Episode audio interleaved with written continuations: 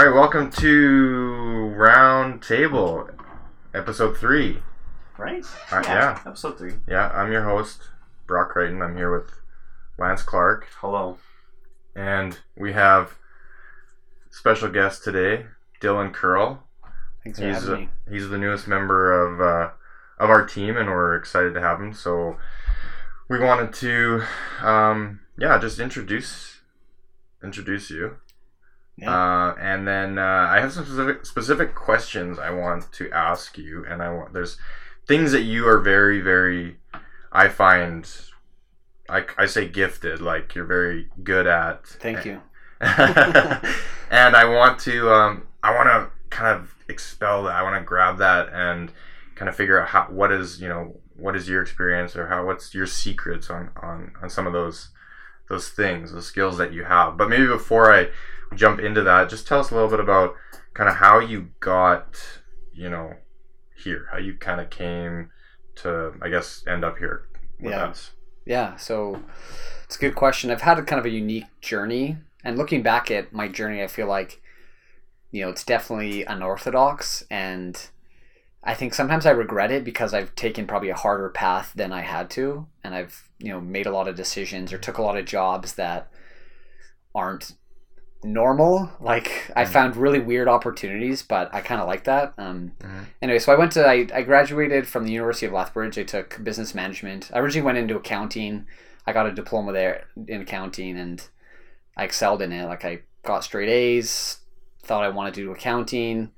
You know, towards this senior level classes, I almost I almost completed all the classes. Like I could go work toward my designation if I wanted to, like right now, but I realized, you know, yeah, I'm good at this, but it sucks. Like it's really boring. And I talked to some professionals actually, and they, like a dear friend of mine, he said that accountants accountants are the lowest paid professionals. So that kind of was like, ah, that's not me. Like I I kind of dream big, and I think that's probably where my creativity and my, you know, desires come from. Is I like doing things on a big scale. Like I can't think small. Um, I I just don't I almost don't have the capacity to do so. Like even like little details, I'll forget little things in my life like really easily. Like you know, I'll forget where my keys are or my phone is because I'm just not focused on those things, right? I kind of get hyper focused on you know bigger, higher level ideas and concepts. Um, anyway, so I graduated from U of L. Um, I took a marketing internship for a few months. Went really well. I was offered a full time job to go into sales um, for the guy. It was a smaller digital marketing agency. I rejected the offer. I just didn't see myself working with the boss. He wasn't. Um, he was a great guy. Just just didn't really see it as it could fit. And then I moved out to Vancouver, and I didn't have a job at the time. I just know I wanted change. So I was kind of growing tired of Edmonton and Alberta and BC and Vancouver's beautiful. So we made the trek out there. My wife was a little nervous because she we were she we just had a baby, our first kid, and she had worked as a dental hygienist for a couple years. We had some savings. I mean, I was relatively you know new grad, so anyways, we took the leap of faith, moved out to Vancouver, and uh, I had a few interviews with TELUS for like a, some consulting work, which was like a really good lead. I had a good referral. I didn't end up going through. Well, didn't have enough experience. Like I was definitely qualified for the job. I just yeah. Anyways, it didn't pan out, and I, I found a consulting internship. So so this is an interesting story, but uh, you know, I guess this organization that I did consulting with, they posted their job ad on Craigslist. Like, so you know, there's not a lot of applicants coming through. So I was probably one of the only applicants, and they're pretty like they're a decent sized organization. They just do some things backwards, and they're kind of old school. Um, anyway, so I I went in for an interview, and it was a contract position. So they were looking to purchase a social enterprise, and um, they were about to go through with the purchase. So they just wanted to hire a consultant, do an analysis on the purchase to make sure it was a good bet. And I had some a little bit of I mean finance background kind of. Like no real world experience. Like I probably like looking back at it, I definitely wasn't the best candidate. Like there's there'd be endless number of you know if you would have posted the job in Indeed, they would probably have had hundreds of applicants, you know, with 10, 15 years of experience. But Mhm. I just kind of lucked into the position and uh, I was just, yeah, okay, sorry. I have a question, but I'm gonna No. carry on. I'm No. gonna note that. and I'm gonna make Yeah. sure I ask that. anyway, so the this organization was going to purchase a social enterprise, and the guy had done a valuation. It was a few hundred thousand or whatever, and the guy wanted um, fifty percent up front, and they essentially he'd give them a loan and pay out based off the operations. You know, give him money, and he had he had a small. It was a coffee and tea company, and they had, I can't obviously disclose the name, but he had a small client base. It wasn't huge. Definitely overvalued the business. And so I started doing like no one really it would have been an awful decision if they would have made the purchase. Like it would have been awful. They would have wasted a ton of money. Um, the business wasn't, you know, financially booming in any way. Like it had some profits, but the guy valued like his goodwill at like forty five thousand dollars. Like he didn't have forty five thousand dollars. His brand wasn't that strong, not even close. Like, you know, I could have replicated the brand in a day, kind of thing, right? So, um, obviously he had had some sales, which was good, but and also the biggest thing was a cultural fit. So they wanted to purchase the the enter this this uh, enterprise so they could have some of their clients who suffer with you know various issues. A lot of them are fleeing abuse or homelessness, things like this, like low end employment, kind of entry level employment, not a lot of schooling or skills yet. Um, and this would be a natural transition. They could, you know, sell the tea. They could, you know, do the packaging, make it, whatever is involved in the process. Um, so I mean, it, it kind of made sense to them. That's why they were. I think they kind of had their eyes were a little glossy and they were a little over ambitious. But I, like I understood it was a bad purchase. I didn't need a lot of experience to do that. Like right off the bat, within a few weeks, I understood this is a terrible idea. Like don't go through with it. Mm. But they took it took time for me to convince them of that, right? Because they were they wanted it so bad. So I essentially did analysis for like two months. So I looked at his books. I looked at different ratios. So I mean, it's the stuff I learned in school helped a little bit, but I kind of just self taught like how to know if, you know this is a good purchase kind of thing. Mhm. Looked at the market, the upside, um, and then you know I came up essentially with a a long report stating this is a bad decision, don't do it, and I I presented to the board of directors, which is kind of for a new grad presenting to like a really experienced board, like lawyers and you know managers and whatever high level individuals at the time, and they liked the presentation, and I suggested a few alternatives um, of what they could do. Um, nothing really ever panned out. Anyway, so my contract finished. Um, I did some in between that. Sorry, that was a long. No, no, no. It was no. I, I plug, but, yeah, no, um, I, I like it. anyways, It'll- did- did a bunch of- what we're talking about. started a venture with uh, like my best friend and writing some content and selling courses in China. At one point, we actually, I could talk about like some really interesting, unique experiences in Vancouver. Like, yeah, like we tried raising money and we pitched this group of investors at a um, cafe. So these Chinese, very wealthy Chinese people, they get together at this cafe and hear business pitches um, from for Chinese based companies, and the people like these individuals, their net worth is through the roof. I'm Were sure. your, are your friends? Was your friend Chinese? Yeah. Okay. So no, no, no, not my best friend, but we had a third partner who was Oh, okay. Chinese. Yeah. So it just kind of all happened really quick, and I actually started getting into the space, um, the ESL space, because I had a when I worked at the marketing company, I had a friend who was Chinese, so I was just curious about his experience learning English, and uh, long story short, it's like boring and expensive, right? And I was like, oh, there's got to be a solution that's better, right? So I just started, started doing research, and then while I was doing consulting, I came to come up with these concepts, and we started building and writing stuff along the way, and we were shooting different um, video and stuff, creating courses, and just kind of playing to see what the market might want, and some consulting with students, etc. And um, So this was all with your friend. Your friend. So after um, consulting for kind of during and before, during and after. Yeah. So once my consulting contract finished, yeah, I, I stepped into this full time. basically writing, creating content yes. for and China. originally China. Yeah. And so you're going to these Chinese investors Exactly. and, Yeah. and pitching it to them. Okay, yeah. so To clear it up. I just wanted to make sure I was Yeah. I was clear on on No, the, that's the yeah. timeline. yeah and then it was going really well like we and we had a really talented group and like my my best buddy who i was partnered with like he's super good with people like he's the best salesman you could possibly find, and uh, super charismatic. And then our third partner, the Chinese lady, really brilliant. Like she she worked in investments, but she also wrote like some content in the past, ESL content. She sold her own books, and she has like a few hundred thousand dollars in sales over the last few years. Um, publishers really gouge authors, and they take almost all the cut. But I mean, she her book was like really popular, and she's incredible, like one of the most talented people I've ever met. And we all, the three of us, got along really well. Um, we started to pick up traction, and long story short, we started selling our first course in China, and the partnership fell apart. So um, my best buddy, he moved back to Australia. Um, there were just some family issues there, and then um, my Chinese partner had uh, some also some issues at the same time. It's just kind of like a perfect storm of everything going wrong all at once. And like it was right when we were launching our first product on the market. So like we're still getting revenue from it. I'm not to be but to be clear. yes, to be clear, but I mean there's no hard feelings or anything and anyway, so I was kind of I didn't have a job, so I started to apply to some places and I just decided to move on this from this venture. I was like, no, what, I'm done, screw it started applying some places and uh, got a f- started interviewing. Actually, I saw a posting from the old organization I was with, and uh, they were looking for a consultant again. They actually ended up reaching out to me, the executive director. We had a really good relationship, and said, "Hey, look, like."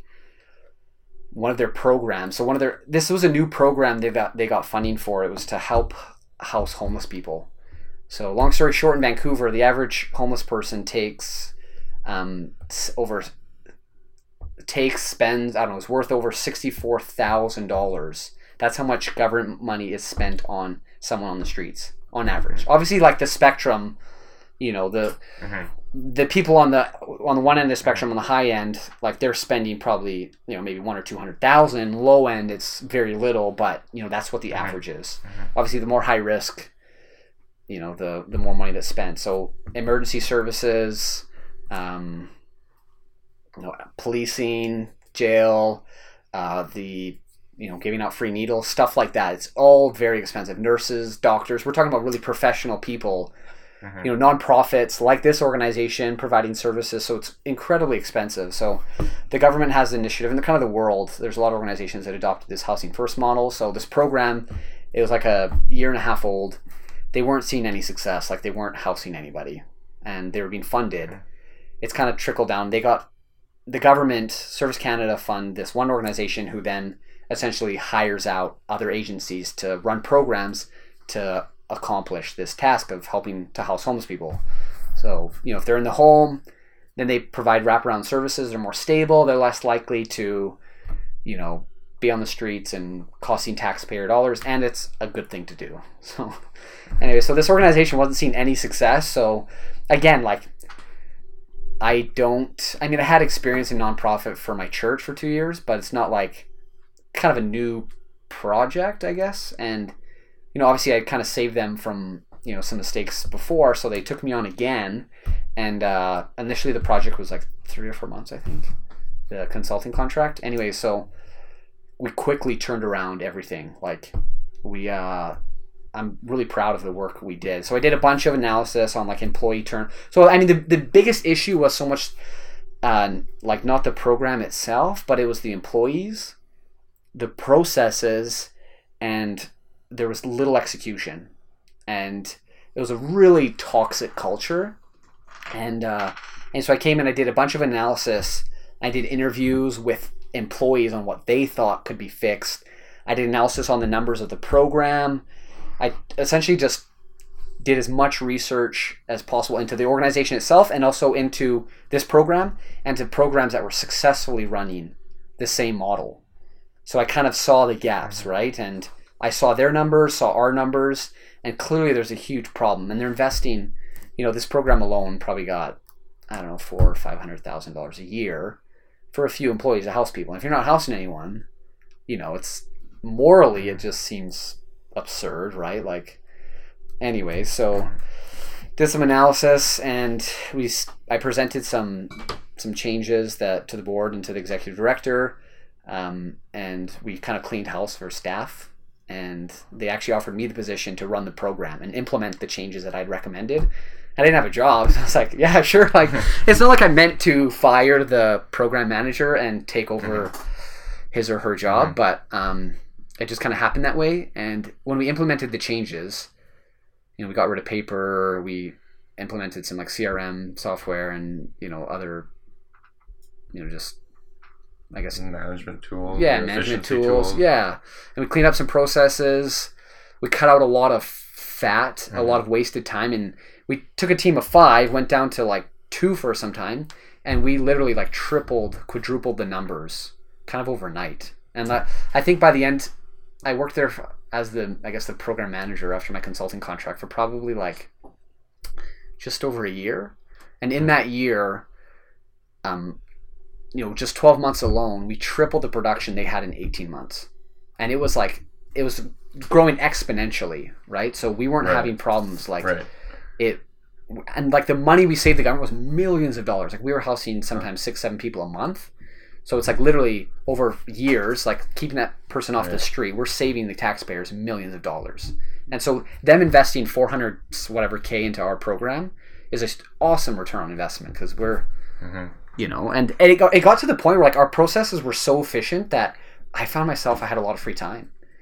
Like and i guess the main thing i i learned and i guess it was kind of taking a, creative approach and an objective approach and not getting emotionally attached to anything. Hmm so yeah it was a, it was a neat experience and kind of a unique consulting work and i've you know and i feel like you know the same principles apply for for-profit businesses right? Like it's the principles you know keeping things simple and you know focusing on you know hyper focusing on the thing you makes you the most money you know these same principles you know Mhm. can relate to anything in, in Mhm. life really so and then long story short after that i started my most recent project uh, phonics vr so had all this industry industry knowledge in the esl space and connections and i had done so much research into like early language acquisition for children and come across some really cool research um, um, yeah and so we're creating a phonics vr is my company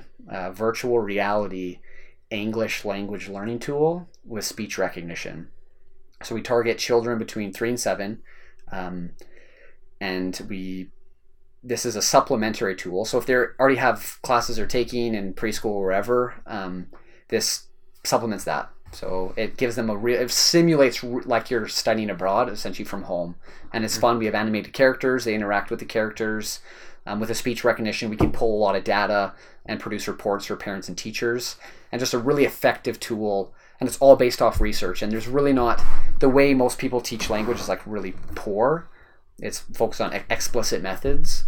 Whereas we you know we have an implicit model and we expose them to face-to-face interaction simulate that face-to-face interaction which is so crucial for children learning language. Like if you look at the graph for language acquisition like essentially till you're seven years old it's you can acquire language with little to no effort. After mm-hmm. seven it drops dramatically and it just keeps dropping. So by the time you're like 18 it's almost impossible to become fluent in a new language. Hmm. Wow, so that's interesting. yeah.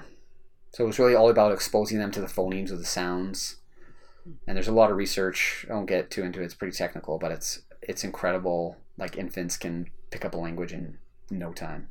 And obviously we can't sell products to infants, otherwise we would. Because they could learn the language in, you know, just an example. So, you know, they this one study was done. They took 12 Caucasian infants at one years old and they exposed them to a Mandarin speaker for 12 sessions. At the end of the 12 sessions, these 12 Caucasian babies knew Mandarin just as good as babies who grew up in a Mandarin speaking home. 12 sessions. So that's probably, I don't know, probably 45 minutes to an hour. Just interaction. They tried the same thing with television, had no results whatsoever. Not a, they didn't learn a thing. Hmm. Because you're not like interacting with it. Yes. It's just like a pic- moving picture, literally. Yeah, moving pictures. So there's there's no and I don't I mean I don't know why, but I guess the brain doesn't pick it up. So essentially babies they each language has phonemes or sounds and um, amongst all languages I don't know how many phonemes there is, but English has 44 um, Chinese Mandarin probably has like 30 some, 33 or something like that. Um, a baby's brain takes statistics on which sounds they hear.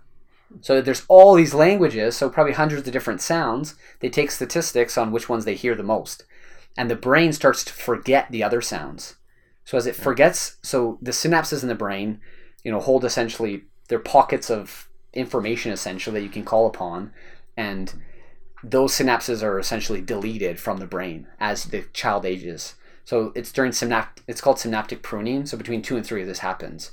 So Hmm. as you age and those synapses are essentially those you know the ability or the capacity to discriminate between a certain sound or produce that sound it's taken away like you lose that ability as you age so you know the foundation for a language of becoming fluent is done in between two to three and really i guess you have a little bit more leeway where you know through repetition you can build those synapses back up until around seven but after around that after it's yeah big So so those like it was twelve Caucasian. 12 babies? caucasian babies yeah Did they have an accent afterwards, or could they just like speak Mandarin? yeah i mean one year olds accent? don't really Yeah, I speak Yeah, I know, that's why I was like- so they have they they're- hook their brains up to like these sensors and they see which like certain if right.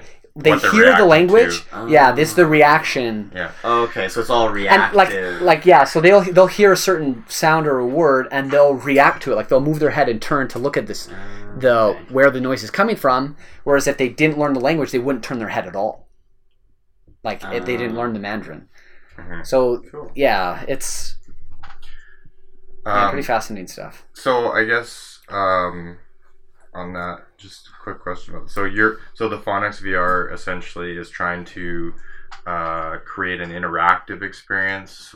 So because I was gonna say like when you're if you're if you're looking through a headset and you're watching, you know, TV, Yeah. really, what you're how are you sort of merging those two where it's a visual experience but also like an in-person sort of experience. right yeah i guess at first it is important to know that kids will learn from tv as they age so it's those infants that don't but Okay, essentially what right. we're trying to do is replicate face-to-face human interaction in real environments and there's also studies that show that um, children have a hard time distinguishing between real memories and Mm. virtual reality memories so between you know those Mm. two pieces of research we thought okay we could probably replicate human interaction and you know instead of sending your kid to canada or north america to learn english and pick up the accent and be able to discriminate between the phonemes and such right? Or having a tutor speak with them online. You know we can kind of bring north america to them with the vr Hmm. and so it's a real application for vr they don't have to do it in the goggles but Mhm. and then the speech recognition is kind of an added bonus where we can actually grade and you know we can see how they're progressing in their ability to discriminate between the sounds and also produce the sounds. Ultimately hopefully you know negating any accent at all. So when they speak in english they can have an english accent. Speak in mandarin they can have an, a mandarin accent so Sweet. That's that's really cool. No, I- really cool. Yeah, no, I'm I'm, I'm I like the way you you. I think that would be. Somebody just needs to listen to that podcast. You know, investors or, you know, and I think that that's a uh, a really good yeah you know it's actually like, product that you've made. it's really like honestly if it so we actually have some universities lined up to study the product once we have enough content 'cause it's so Mhm. expensive to make and you know we're just kind of chipping away at it but like it very well could be an incredibly effective way for kids to learn a Mhm. language. Mhm. and it could change the way we you know view language learning. And it's fun for them like they don't actually know they're learning right? Like they're they're completing tasks and it, it progresses like a video game or a story. And we we film in 360 and we insert these animated characters and real actors into it. And it's just fun for Mhm. kids so That's amazing, and, and I guess it begs the question. I mean, this is like this is quite an endeavor that you're taking on, and uh, you've got you know a solid team as part of uh, Phonics VR and kind of the, the inroads you're making in in uh, other countries. You know, uh, specifically Taiwan and China, and, and even Yeah. into the United States. So, I mean, I guess it begs the question: What brings you? what brought you? Uh, here, I guess. yeah so i think you want to work with people who are you know like-minded and who you can connect with and you know when i met you brock a few years ago i was impressed it was in a public setting he's doing some public speaking i remember he's like really funny and witty and then years go by we run into each other again. I don't remember that. I remember, like, I distinctly remember, like, oh, this guy's funny. Like, anyway, so years later, you know, we kind of just ran into each other and I was curious about how your business is doing and we started talking more and more and I was interested in getting some video work done for my company. So we set up a time to meet and I started sharing the ins and outs of my business and the video, specifically the video work that I needed done, um, quite complex. And so I was getting, you know, your advice on it. And then I guess one thing led to another. You started talking about your own business, and I started to show a lot of interest, and I w- was actually interested. I wasn't faking it. and uh, yeah, I guess we kind of were strategizing together for each other's businesses, and ultimately that led to me coming on board and, and working for you. You know, I'm full time here, and you know, I've really enjoyed my time working with you, and you know, I'm excited. I think the projects that you've taken on are very d- dynamic, and um, intrigues me. Each project is very unique, and kind of the work that I've done in the past, and yeah, I'm glad to be working with you. Well, we're super excited to to have you on board. Um, I mean, yeah, it's- obviously clear, like, you know, what you've, the skill set you have, what you've done. I knew after we had, probably the second time when you come back from Vancouver and we had started talking, um, you know, I was like, I have to hire this guy. Like, I need, I need him as on, on my team. Like, uh, I think I told your wife that. I was like, I gotta, when we were after we were Yeah. talking, she came out. I'm like, I Yeah, you're like, oh yeah, I need to hire Yeah, this guy. Or something. yeah. I do remember. Yeah. So, I mean, I just after hearing all that, it's kind of it's humbling because of, of everything you're doing and everything you've done, and I think you know we're extremely lucky to to have you, and that sort of goes into why we talk, why I got you to introduce yourself, and and now that you're here with us, I wanted to talk to you.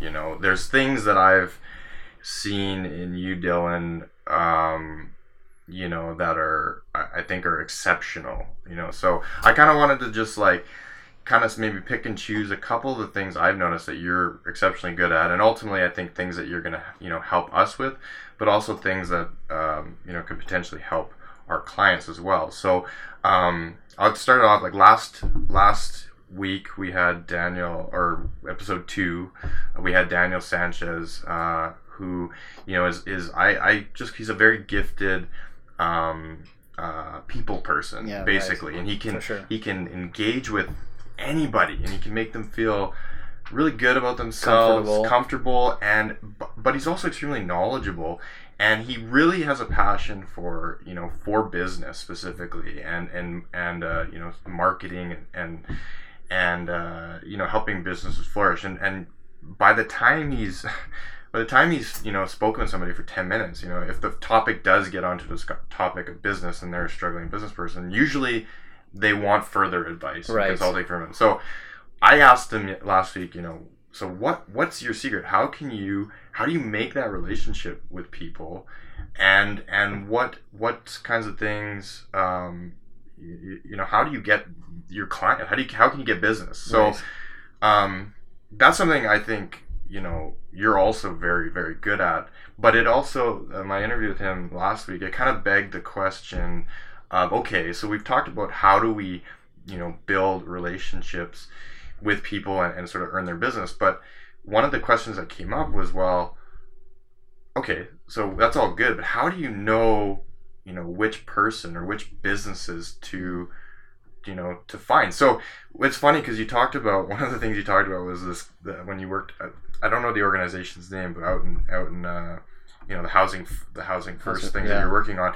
You said that they had advertised in craigslist. Hmm and you're like and i think it was just luck that i had and i was it was just luck that i had you know stumbled upon her. But i'm like was that luck or did he know that potentially good companies might be advertising on a less than popular Right. platform and he's just he cherry picked he's just like he was he knew there wouldn't be a lot of people applying so the other aspect is That's that's really interesting that you say that because like I never thought it. Like I actually had that thought before, and that's why Mhm. I looked on Craigslist.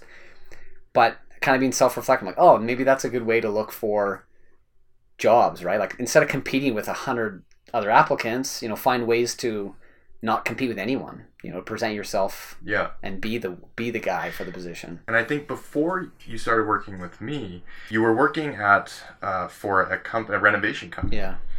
And when I had actually when I had met you again when you come back from Vancouver, I asked you what you're up to, and you were actually generating leads for this renovation company. Yeah.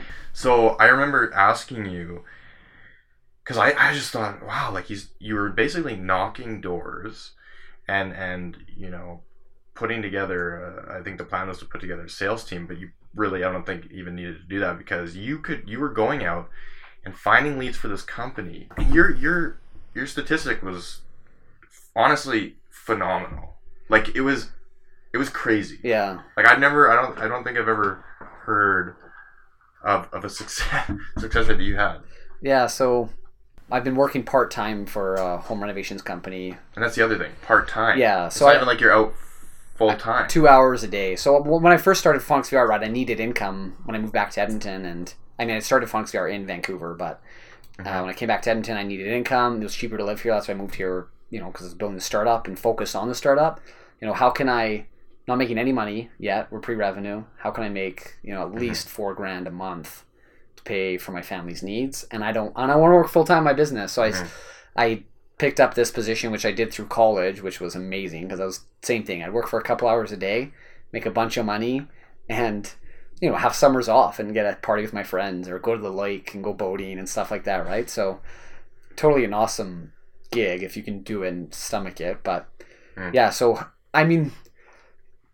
A lot of it is learned through, I think, through experience. I didn't do any formal training, but I think how I f- have a really good high converting you know conversion ratio i guess is i quickly identified when i first started like i was knocking every door mm-hmm. and you quickly learn you know there's certain people who buy and there's certain people who don't right? So learning first how to qualify people and and also identifying you know who are the buyers what does the typical customer look like? So for this particular company you know older 50 plus ideally even retired who has the mortgage paid off they're okay you know to spend a little bit of money on renovations. They they don't like using the internet ideally because then they you know most people younger people will call three or four companies get you know three or four quotes and they don't get it done for three years. So you waste your time you know running around giving everyone quotes and you can't close anybody.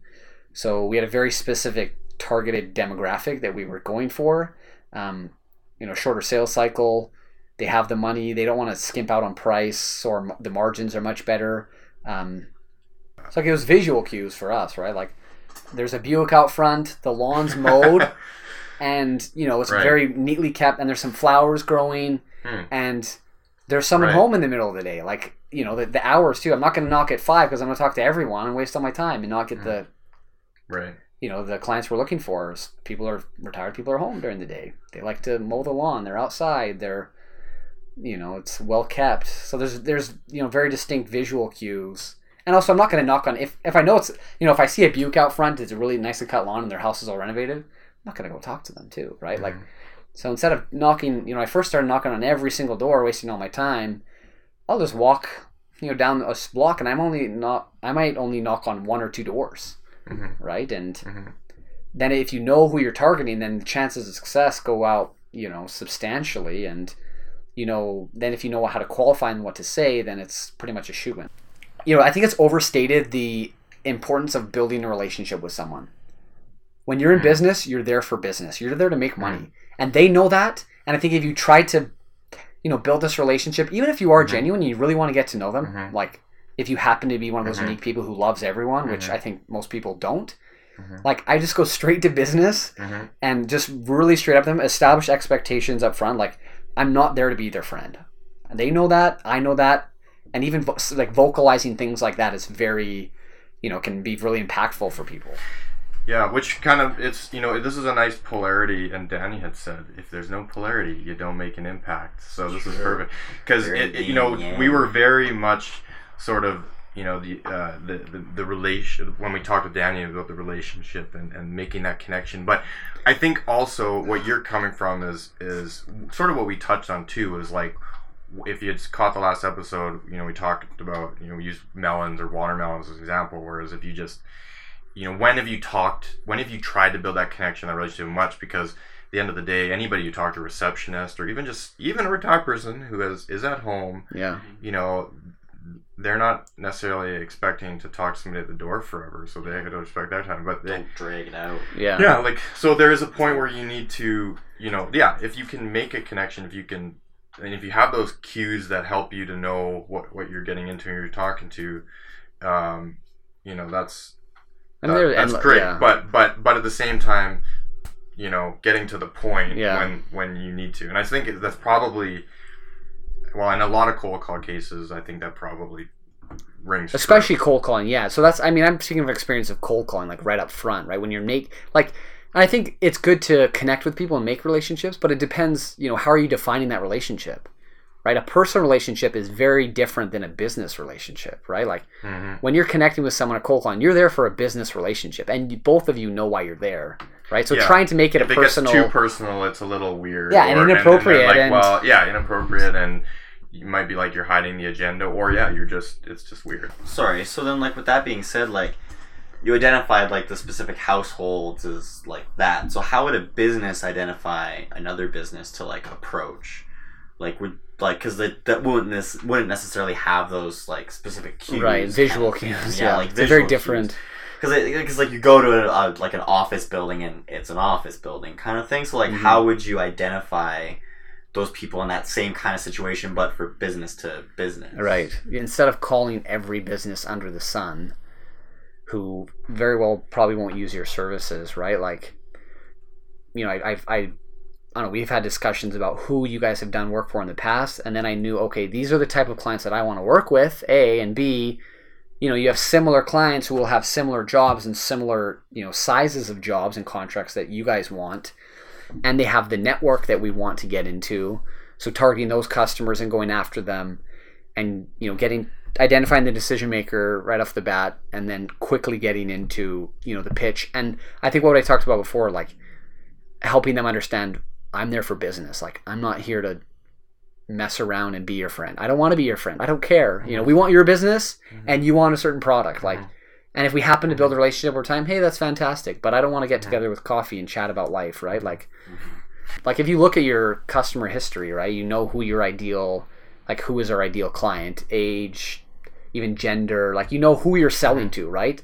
So identifying who and then you know i think just going after and doing things that are out of the ordinary like i think if you're willing to you know call and keep on following up or even approaching the you know dropping by the business going to mutual events i think anything to initially create that contact i mean as long as you know who what you're selling and who you're selling it to then you know you can Mhm. just replicate that again and again Nine out of ten people like would not want to do door to door sales of any kind. Probably you know, 10 out of 10. regard- yeah, like on it, you're right. Like Yeah. ninety nine of I hundred think people. most people who do it still don't want to do it. yeah, no, it, ex- Yeah. and you're absolutely right. Or cold call or any sort of yeah.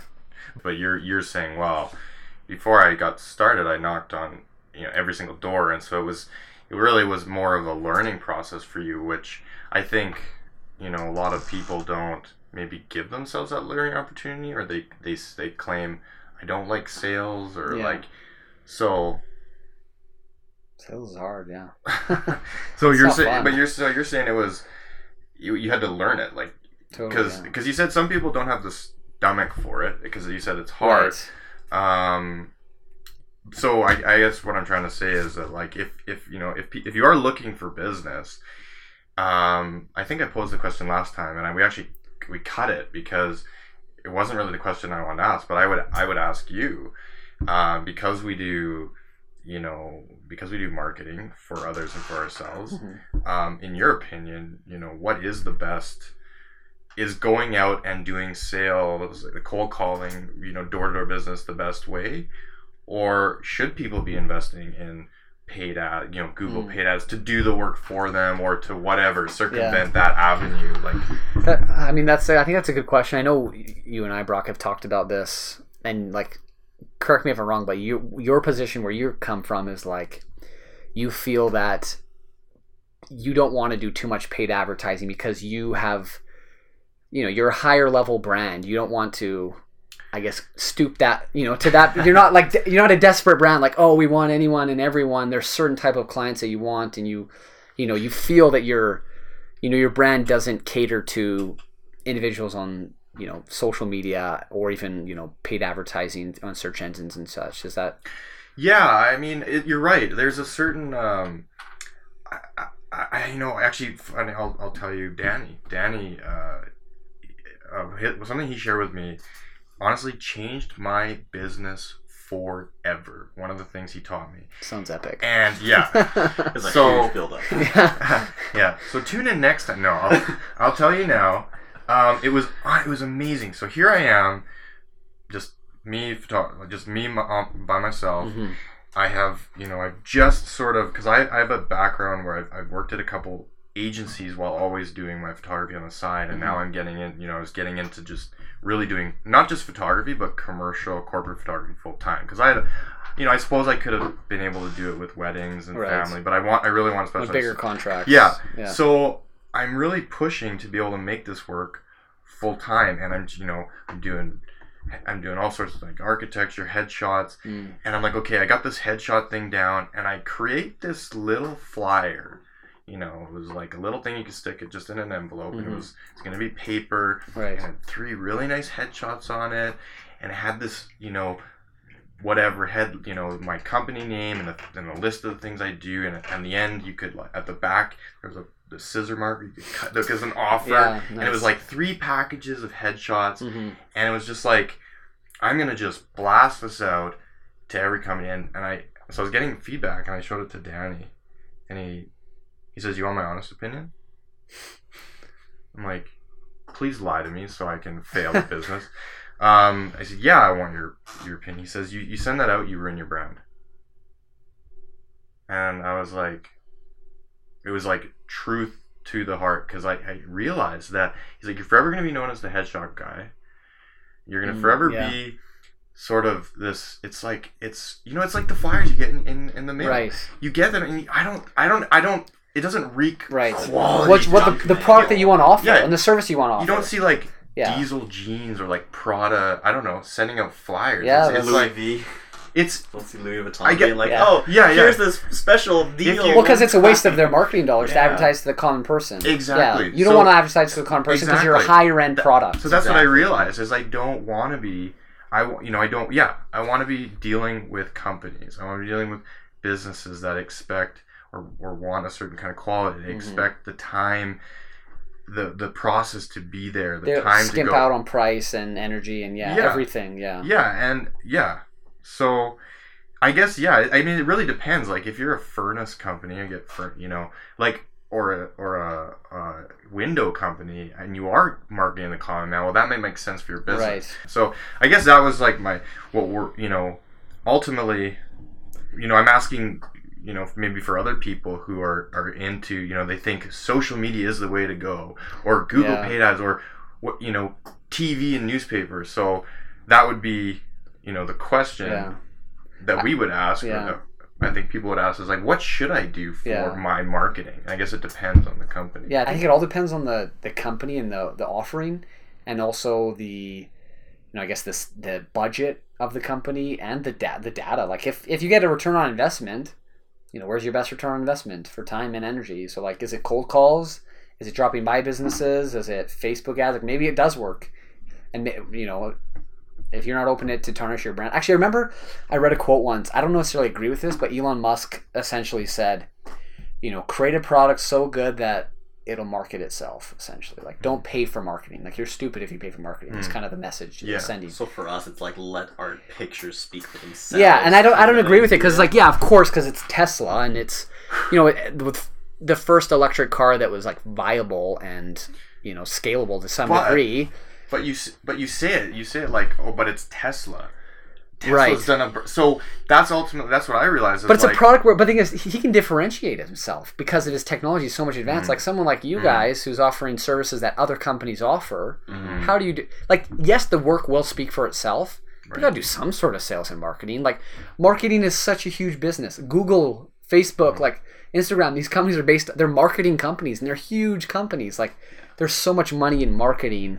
Yeah, I guess Tesla's kind of like monopolized that Yeah. like kind of car like Right. specific thing where we're like like being photography, video, design Yeah. stuff. It's like, oh, like why would we hire you guys as opposed to these guys, kind of thing. And that's I think that's a really good point that you bring up because that's what I'm finding too. Is How that do you if, differentiate if, yourself? if we market Yeah. ourselves as photo video design, we're not differentiating ourselves at all. Exactly, We're right. a commodity just like everybody else. Right. And so they may as well go find somebody else who can do it better, do it cheaper. So that's ultimately the Mm. goal of my of our company. What we would what we're you know want to establish, and I think that's the point. I think that's the point I'm getting at, is that um, you know you want to be the Tesla of your industry, Right, Right. totally. You want to, be, but at the same time, like you said.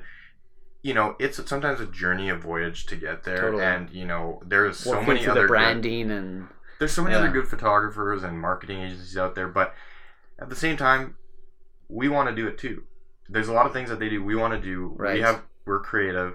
We want to express that creativity, and it- it's a catch twenty two, right? Because, uh, you know, in order to get, um, in order to get the work, you need to market. right, So in order to market, you need to spend right, money yeah. to do it.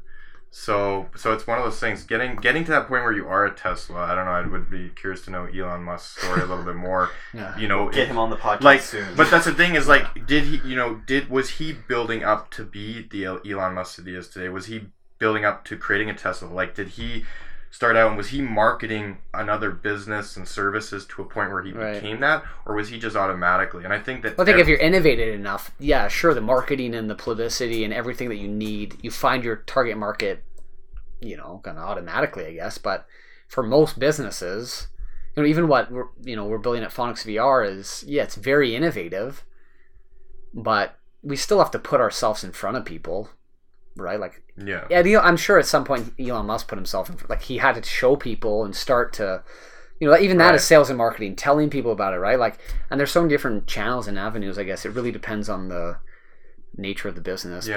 But I mean, it's an interesting thought that he brought up, right? Even Like, even his quote for himself is like a sales tactic for himself because it's like showing people's like, guys, I made such a good product that I don't even have to do anything. yeah, exactly. But I'm yeah. telling you that I don't have to do anything, so Right. that is actually my sales Yeah. tactic. right, and that, yeah, that's yeah, it might be. And maybe Who that's his knows? thought process. But I guess that's my point. Is Right. like we want to be so good that you know it does speak for people itself. come to you, yeah, yeah. because I think that when you are, when you do, maybe there is a, a, I don't know. Like my thought is when you do, when you are advertising or you are marketing, depending on how it's done, it can seem like oh we we're a little desperate. We don't Right. have enough work. totally. And you never want to be like those guys, but at the same time, what you're, you're saying is like it- That's a really takes- good point, actually. Yeah, it takes time to become the Tesla, or to become the leaders in your industry, and like you said, you can't get you know something. You have to start somewhere, right. and no one just becomes something right out of the the womb. Like you Yeah. don't just become an amazing photographer. You might have an innate capabilities, but you have to work towards that. Right. So, so it's I guess it's finding that balance and finding that milieu where you're just being true to who you are. hmm Like you're not being too prideful that you're not going to market and you're just going to like not have any business, but you're also not going to like, you know, ho- like whore yourself out and just, for lack of a better term, and just like Yeah, could be the slut of the industry. yeah, and just be like, I, de- you know, I need business. Here you go. So it's fine. I think it's fine, and so that's what I've. That's where I'm at is trying to determine, you know, what is the method I do, and I'm curious Yeah. as to know. I guess it yeah product things are? positioning. It is a complex. I guess there's probably some truth to what Elon said too, right? Like, and it, I guess there's just so many elements. You know, product positioning, pricing strategy. It's just very complex question for any business that just Mhm. takes time and trial and error. I guess. I So actually, I'm I'm curious. I have a question for you guys. Like when you talk to someone, do you assume that they're interested in you, or do you assume that they don't care? Yeah, I think you're right. The, the the problem that I you know I have, and I think a lot of people do generally, you know, it, uh, it, I was is, quote unquote the anxiety of you're afraid that you know they're gonna reject me, hmm and and unfortunately, you know, some of us live with this uh, more than others. But um, but the point is is yeah, some it play plays up. But you're, you're absolutely right in the in the sense that like that we have to let go of that because I was saying in the last podcast that uh, my experience of going in, it's always so much better out you do it, and you're just like, Right. man, people aren't as bad as you think, and Right. and that and and it, it comes to like being able. And Danny had said you you talked a lot about you know knowing your target audience knowing you know pinpointing those specific people you know the demographic but on the flip side it's also knowing yourself Hmm. and and knowing your value and what you bring Right. and I think that's part of it. And I think the more we can know our value and know our worth, um, but if you need to get that to gain that confidence, like that is just as important part of the equation. Mm, so, yeah. so that's my my experience. Is yeah, I get ner- I still get nervous. you Yeah. know? Actually, it was an interesting thing that Brock can also relate to for this because when I actually like applied for this job, hmm I like cold called photographers through email. And Brock was one of the ones that I looked at, and so like I looked at his website and everything, and was like, oh, like his like his photos are like the photos that I want to be taking as well, Mm. kind of thing. Like they weren't like like ridiculously artistic; they were very clean, very like pristine looking Right. photos. So I looked at that, and so I emailed offering like like what I was good at, which was like video and stuff like that, and Mhm. and then uh, like when he responded back and was like yeah like we should we should meet like we Mhm. should sit down and talk kind of thing i was like i got i was so nervous i was like oh man like this is the make or break like Yeah. oh this is this is so stressful but my girlfriend was just like just go and talk to him it'll be fine Right. and then as i was like driving to meet i was just like you know what like i just gotta i'm just gonna just chat we're just Right. gonna like have a conversation like i'm not gonna i don't i don't want to go in with the expectation of like you have to hire me Mm. like i am Mm. i am amazing like you Right. have to hire me kind of thing and like like i went in with the expectation of like let's just see where this goes so right. so like what you you've spoke of what danny spoke of like it's very it is very real and it is very good but Yeah. I- like i still find like i like what brock said like getting nervous like i still find it hard like calling a company and being like hey yeah hi we owe for photos like That's it's like a yeah. nervous it's a nervous thing and that i need to work on for sure is just to like let that go and Mhm. and i like i like what you said with let them talk like get that like get them be interested in them Right. kind of thing like i like that like i think that would help a lot So it's a it's a Honestly. ba- it's a balance of of you know not having any expectation, being free and open to what's happening, but also being direct hmm and knowing what you do want, but Right. also not like forcing the situation. Like Right. there's kind of got to be this like harmonious merge. And Danny had talked a lot about last time, I, I believe, is uh, or he touched on. I don't know if he went into detail, but it's um, he says, you know, people they might not be the right client for you. Mm-hmm. Totally. Um, like they might not, and so I think so much we're like Staying open, Yeah, right? Not pre-deciding something before. Yeah. or knowing we have to get like I have this is the like qual like you said qualifying the people. So it's like finding the people that you are actually there's there's no point wasting time. Like a win-win. yeah, well, Right. exactly where it doesn't make sense. So There are certain doors I go up to, and when you kind of get in the zone, Mm. like you just know you're gonna close it. Like, doesn't matter what this person says. I know I'm getting. I know I'm getting it right. So wow, before you go up, yeah, you just or like feel it. after you really You just feel it. It's see like that that's that's to me that's a gift. Like that's more than just. Like you can't. I don't think you have like. I, well, I guess maybe over time you develop a, a feeling, a skill that just you feel it. But I, that's that's just. And I think like I don't know. People always talk about assuming the sale, right? Like I think Mm. that's a real thing, and and I think it's one thing to say it. It's another thing to really internalize it and like to feel it. Like I said, like sometimes you just know. you know, you can't explain it. You just know I'm gonna get this. Like you're in the zone. You know exactly what to say when. Um, Mhm. you know, you know how to react to their concerns.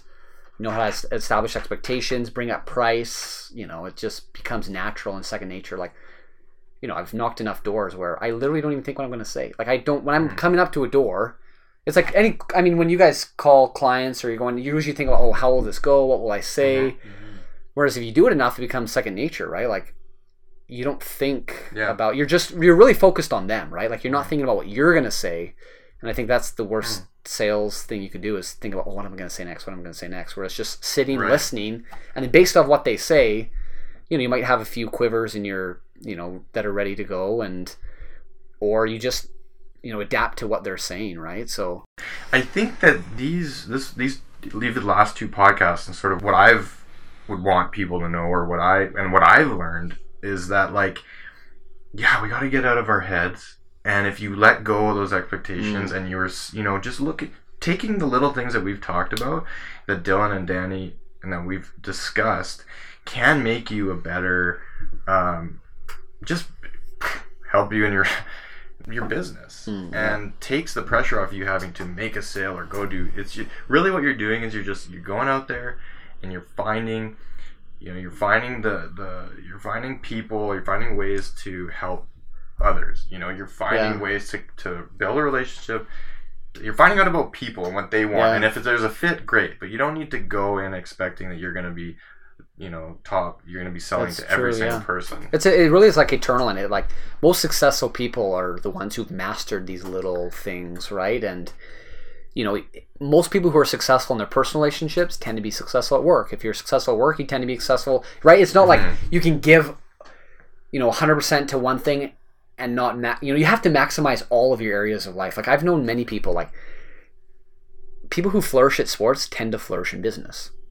Hmm. You know, and they tend to flourish in their family relationship. Like if you Mhm. if you succeed at one thing, you tend to succeed at everything you do. Like, and it's it's the opposite's true too, right? If you fail Yeah. one thing, you if you have a really crappy home life and you can't you can't Mm-hmm. hold together a marriage, how can you hold together a business? yeah You know, or, or maybe the one thing's harder than the other. I don't know. And obviously there will be hiccups and stuff, but like, you know, over the long spectrum, averaging it all out, like, you know, it these principles ring true.